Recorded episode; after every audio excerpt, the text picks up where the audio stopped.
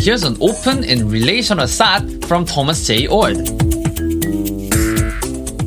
I've been reading a lot of the work of the open and relational thinker Keith Ward. I'm writing response to Keith and the many important ideas he advances in dozens and dozens of books he's written over a lifetime. His book, published in 2021, The Priority of Mind, gives a very accessible overview of the major ideas he has proposed in recent decades.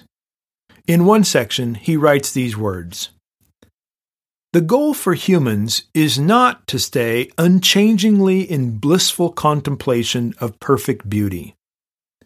This is perhaps the goal of a changelessly perfect being, a being whose goal is always and necessarily achieved, the actus purus of medieval theology. The human goal is the attainment of happiness and fulfillment through the pursuit of virtue, excellence, in the face of difficulties and obstacles.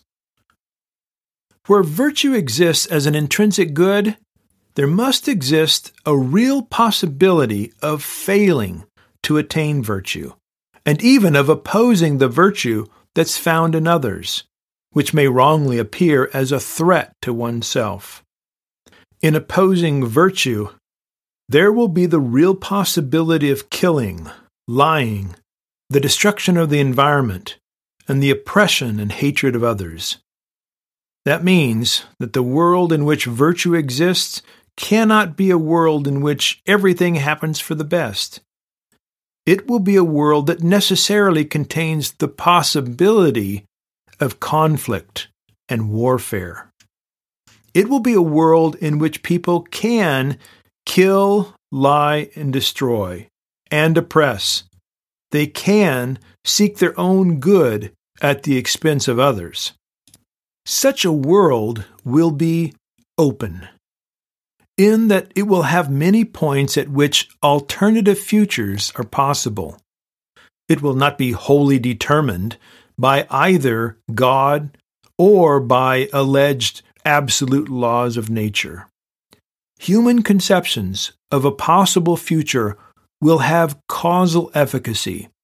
So minds will have real, though limited, causal power.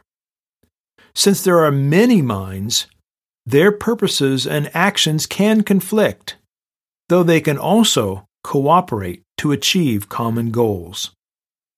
The world Keith Ward describes is a world common to the vision of open and relational theology a world in which people make real choices with real consequences for good, evil, or indifference.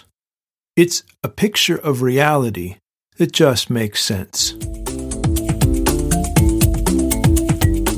For more, see the Center for Open and Relational Theology or Dr. Oord's website, thomasjayoord.com.